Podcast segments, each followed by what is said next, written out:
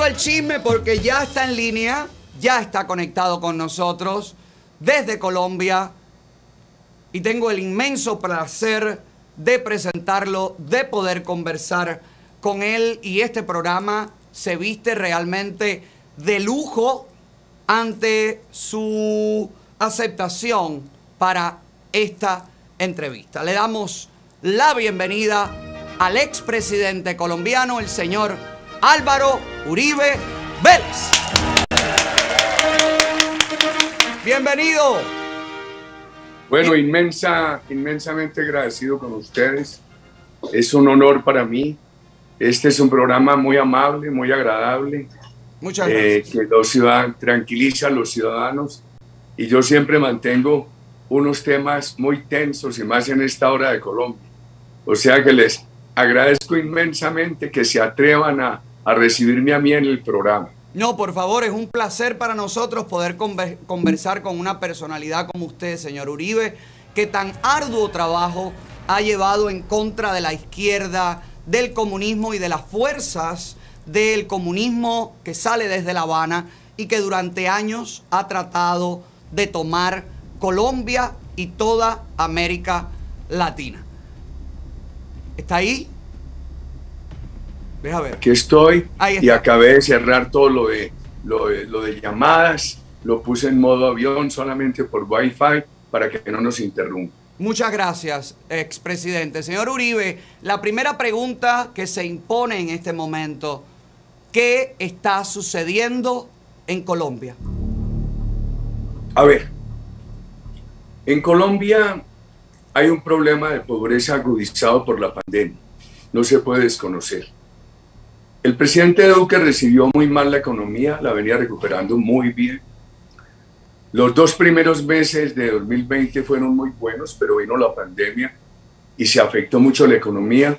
El gobierno ha hecho un gran esfuerzo en lo social, pero el estrago de la pandemia ha sido superior. La pobreza, que en Colombia estaba en el 27, se subió al 42.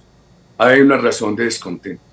El gobierno ha estado buscando recursos para poder atender eso. ¿Me escuchan ahí? Sí, te escucho, lo escucho, lo escucho perfectamente. El gobierno ha estado buscando recursos para atender esa pandemia. Propuso una reforma tributaria, yo creo que no afortunada. Nosotros que somos del partido de gobierno tuvimos que decir que no estábamos de acuerdo con ella. Y entonces eso produjo unas protestas, no obstante el presidente la retiró. ¿Que se necesita reforma tributaria? Claro, si no, ¿cómo atendemos la pobreza? ¿Cómo atendemos los estudiantes? ¿Cómo atendemos la salud? Una cosa y la otra. Una, pero una reforma simple que pague el sector más pudiente del país para atender a los más vulnerables. Entonces ahí hay dos temas, reforma tributaria y pobreza. ¿Usted considera, perdóneme, que fue una, una propuesta a destiempo del presidente? Yo diría que habría sido mejor el año pasado para eh, que no estuviéramos tan cerca de elecciones. Pero ya el, go- el gobierno definió sus fechas. Hoy se necesita. Este país no puede dejar avanzar esta pobreza sin poder enfrentarla, sin poder tener recursos para que mejore la situación de los colombianos más vulnerables. Entonces, hasta ahí uno dice, uno respeta la, la protesta. Es un país democrático. Pero el país tiene otro problema. El país tiene un crecimiento de grupos violentos que viene del gobierno anterior, con toda esa tolerancia con la FARC, con el narcotráfico.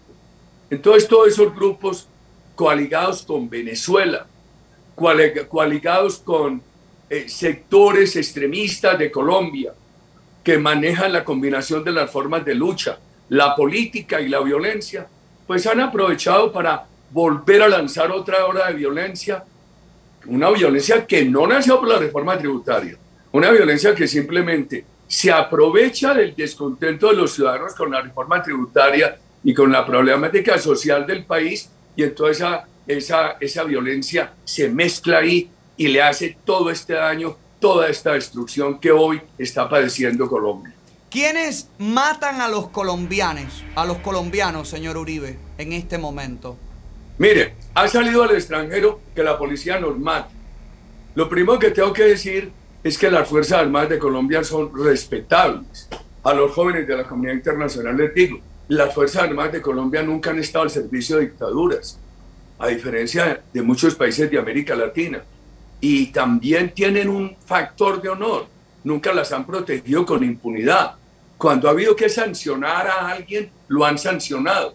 Entonces, dicen que ha habido excesos de las Fuerzas Armadas. Esos excesos se investigan y se sancionan, el país lo hace. Pero aquí ha habido una violencia, una violencia muy grande que no se alcanzó a estimar y que se ha expresado estos días del ELN, de la FARC, de otros grupos eh, criminales, eh, clanes del narcotráfico. Eh, hombre, infortunadamente sectores indígenas se han dejado involucrar en esa violencia. Un problema muy grave yo, que, yo quiero denunciar. la, han afectado mucho a la fuerza pública, más de 700 policías heridos. Han destruido buena parte de las estaciones del sistema de transporte masivo de Bogotá.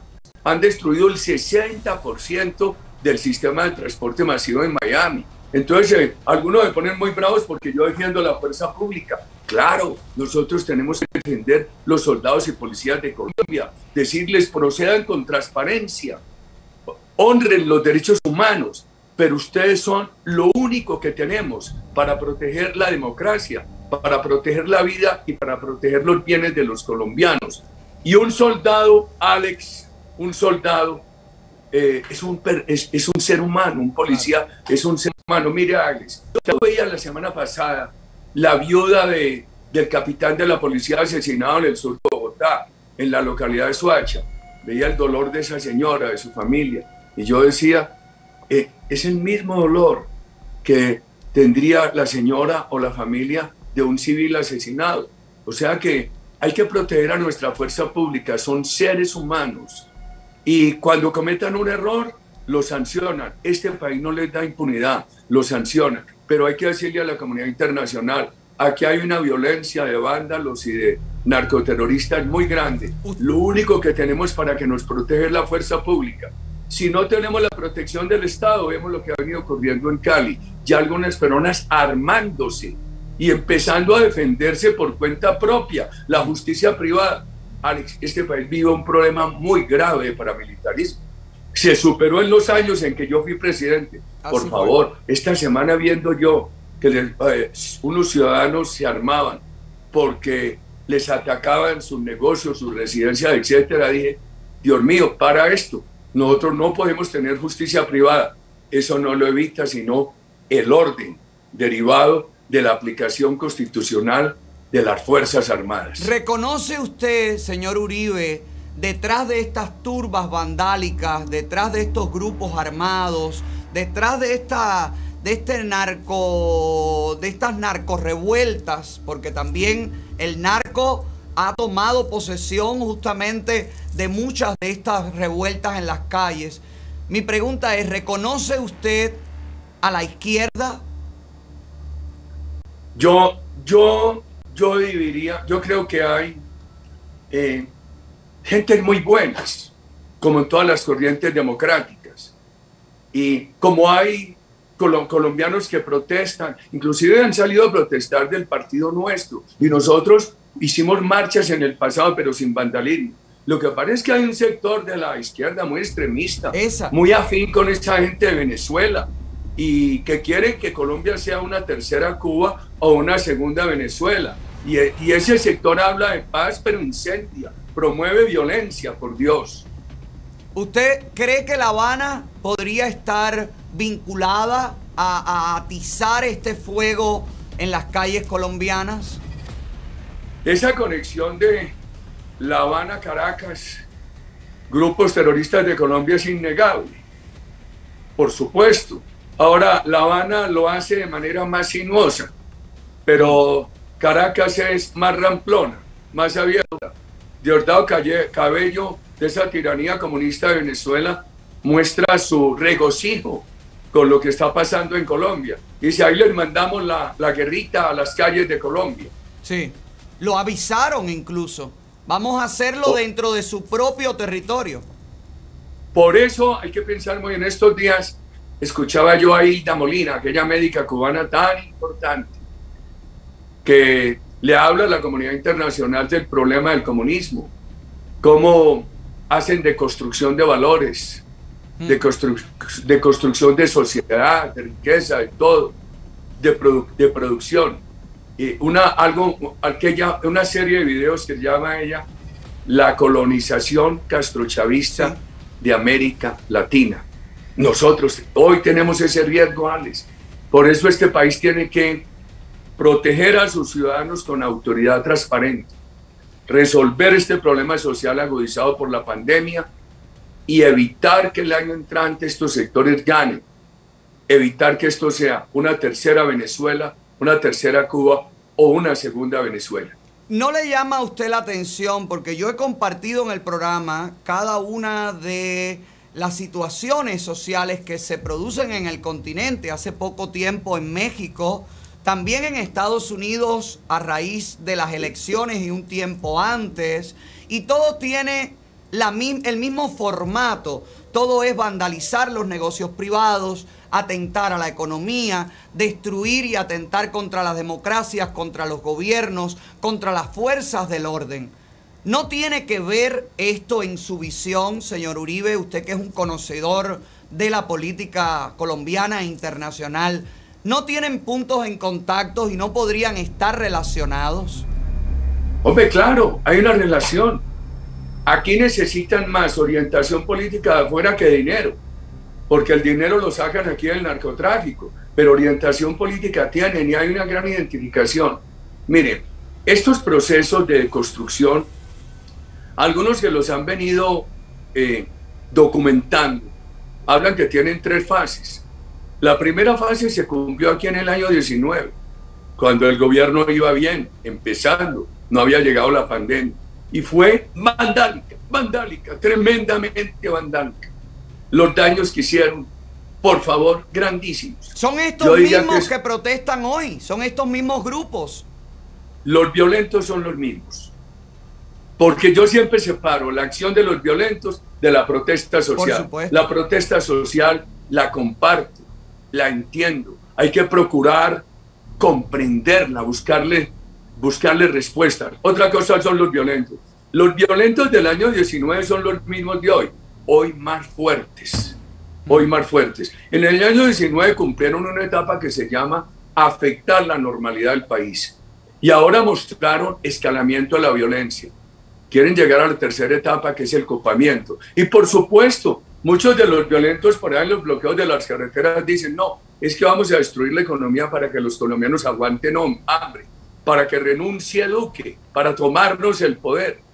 Entonces, eh, yo veo que, por ejemplo, algo de la violencia se ha calmado en Chile porque tienen la expectativa de que les vaya muy bien en las elecciones el domingo. Esto es, eh, me parece muy grave en Colombia como quien dice, eh, ganamos elecciones o seguimos con esta violencia. Y Colombia tiene que dar la lucha para que no ganen las elecciones y dar la lucha para derrotar esta violencia. Pero eso mismo, eso mismo, perdóneme que lo interrumpa, eso mismo pasó aquí en, Estados Unidos. O, seguimos quemando las calles o ganan los demócratas. O seguimos quemando las calles, vandalizando todo, o tenemos eh, una tensión. Entonces, a mí me preocupa mucho la tendencia del mundo en general hacia la izquierda. ¿Dónde está la solución para Colombia hoy? A su manera yo, yo diría que está en darle respuestas a los jóvenes, pero dentro de la democracia. Porque los jóvenes le dicen, no, no, no, es que todo cambia con la pandemia. Por supuesto, hay que ponerle más énfasis al cuidado del medio ambiente hay que darle prioridad a la generación de energías alternativas. Por supuesto, estas redes traen un enorme cambio en el mundo. A los jóvenes hay que darles posibilidades de toda su educación, toda su capacitación tecnológica. Yo estoy de acuerdo que este país necesita recursos para que todos los muchachos de los tres primeros estratos bajos de pobreza, de, ingreso, tengan educación eh, universitaria gratuita yo creo que hay que darles todas las posibilidades de empleo, de emprendimiento, de bienestar. Pero, por ejemplo, cuando yo veo Cuba y Venezuela, Esos son modelos fracasados. El gobierno de Colombia, con todas las dificultades, es un modelo de esperanza. Aquí, a través de la democracia, puede salir adelante toda la expectativa de los jóvenes. Con lo de Adán, no. Cuba no hizo y no despertarle entusiasmo a los jóvenes y ha frustrado tres o cuatro generaciones de jóvenes. Ya Venezuela ha frustrado una y va para la segunda. Es así. Para Colombia, ¿cuál es su visión? ¿Cómo se va a salir de este dilema? ¿Qué tendría a su manera de, ver? ¿Qué, ¿Qué podría hacer el presidente Duque? Se lo simplifico, estimado Alex. Ya encontrar un acuerdo para tramitar una reforma tributaria que no genere controversia. Una reforma tributaria que la paguen los sectores más pudientes del país para atender estas necesidades de los sectores más vulnerables. Mostrar un avance en política social. Digo, el presidente Duque ha dicho mucho, ha hecho mucho. Lo que pasa es que esta problemática social mm. es tan honda, es tan honda, agravada por la pandemia, que hay que hacer mucho más. Y frente a los violentos, autoridad. Que la ciudadanía se sienta protegida por el, por el Estado, por las fuerzas legítimas institucionales, y decirle a las fuerzas institucionales, ustedes son nuestra única protección.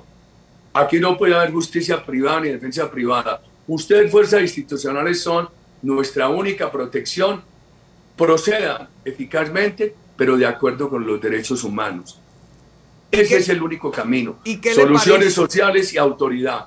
¿Qué le parece preparar a los jóvenes colombianos con la, con la idea clara del peligro del comunismo y de lo que traería eso para la sociedad colombiana? Aquí pueden salir adelante. Que el sistema colombiano tenga muchos defectos, pero es un sistema donde se pueden crear caminos de esperanza. yo le diría a los jóvenes, en el vocabulario de un abuelo que trata de interpretarlos, la gran diferencia es que en Cuba y en Venezuela no hay caminos de esperanza. Esta democracia colombiana con todas sus falencias, es una democracia donde se encuentran caminos de esperanza. Está bien, está muy claro. Creo que con esta, con, e, con esta frase, creo que es todo lo, todo lo que necesita Colombia. Esperanza, fuerza, orden y justicia. Eh, hemos visto imágenes tremendas de grupos paramilitares que amenazan que eh, tratan de infundir el terror dentro de la sociedad colombiana de hoy. ¿Cómo se puede combatir a grupos terroristas? Porque esta gente extremista de izquierda, estos vándalos, son terroristas, tratan de infundar, de, de, recrear el terror en la sociedad. ¿Cómo se puede combatir a esta gente sin usar la fuerza? Esto es, eh, a quien protesta porque siente un problema social muy grave, porque quiere su país mejor, a ese la única manera de combatirlo es con la persuasión y con medidas que ayuden a superar la pobreza. A los terroristas yo lo único que veo es autoridad, autoridad. Por ejemplo, dice, es que Uribe es enemigo de la paz, ¿no? Yo movilicé 53 mil terroristas. Cuando fui presidente de la República, movilicé 35 mil que se llamaban paramilitares y 18 mil guerrilleros. Pero ellos, ¿por qué entraron en razón para desmovilizarse? Nosotros les ofrecimos garantías, por supuesto.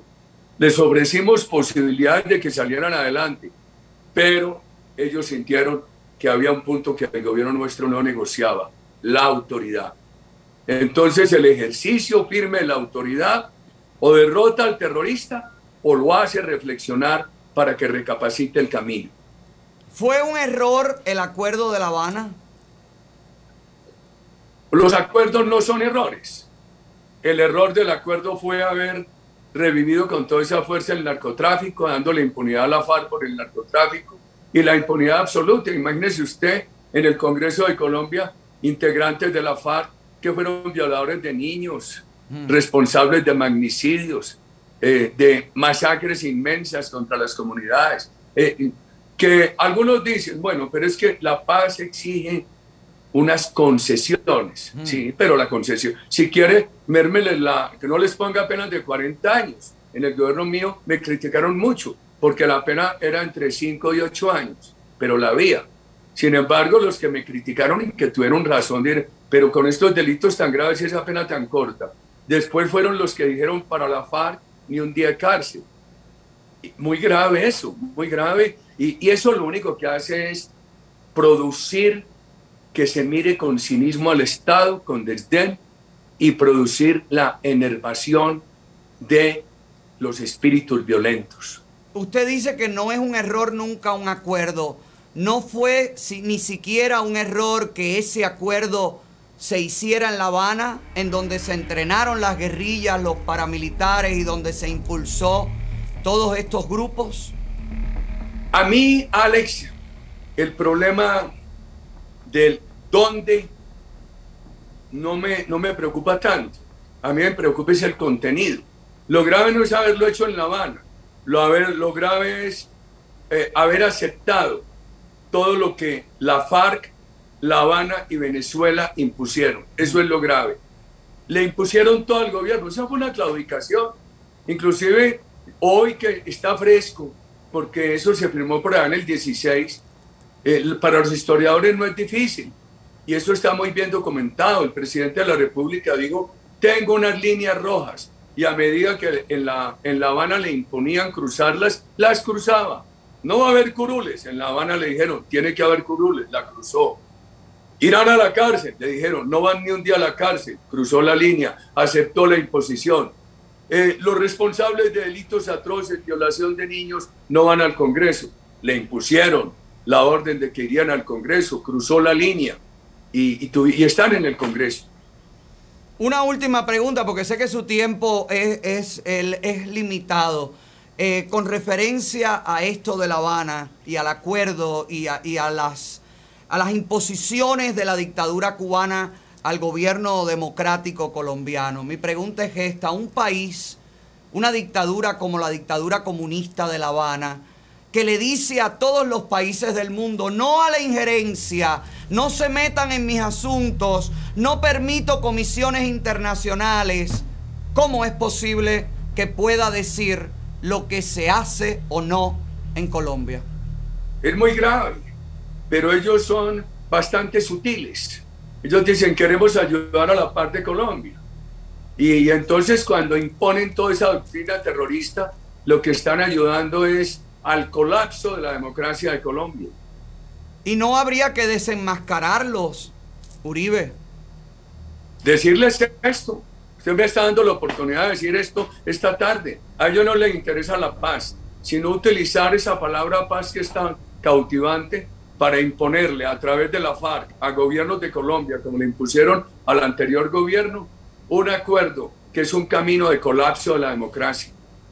Muchas gracias, señor Uribe. Un Alex, a placer. usted muchas gracias. Un placer para nosotros y para mí eh, personalmente poder conversar con usted.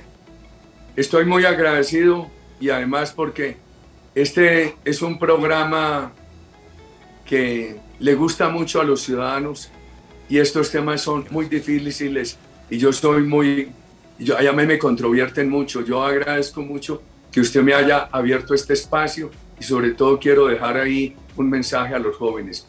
Gracias Alex, buenas tardes. Gracias a usted y cuente con nosotros para hablar y denunciar lo que está sucediendo en su país. Gracias. Muchas, muchas gracias. Un abrazo. Ahí está, señoras y señores. El expresidente colombiano Álvaro Uribe, Uribe Vélez. Esos son los beneficios de este programa. Esto es lo que me hace a mí ser feliz cada día. El poder contar con voces como la de Uribe para denunciar a nivel internacional lo que sale desde La Habana, Cuba.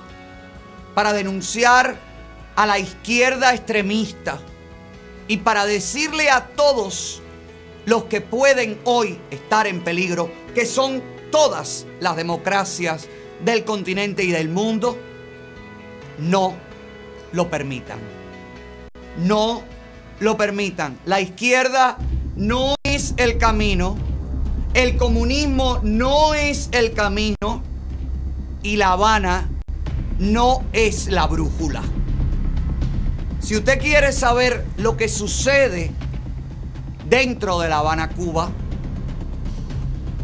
y a lo mejor usted es colombiano que se acaba de conectar con nosotros, yo quiero decirle que en este momento hay jóvenes presos por hacer una sentada en la vía pública. Esteban Rodríguez está preso y desaparecido.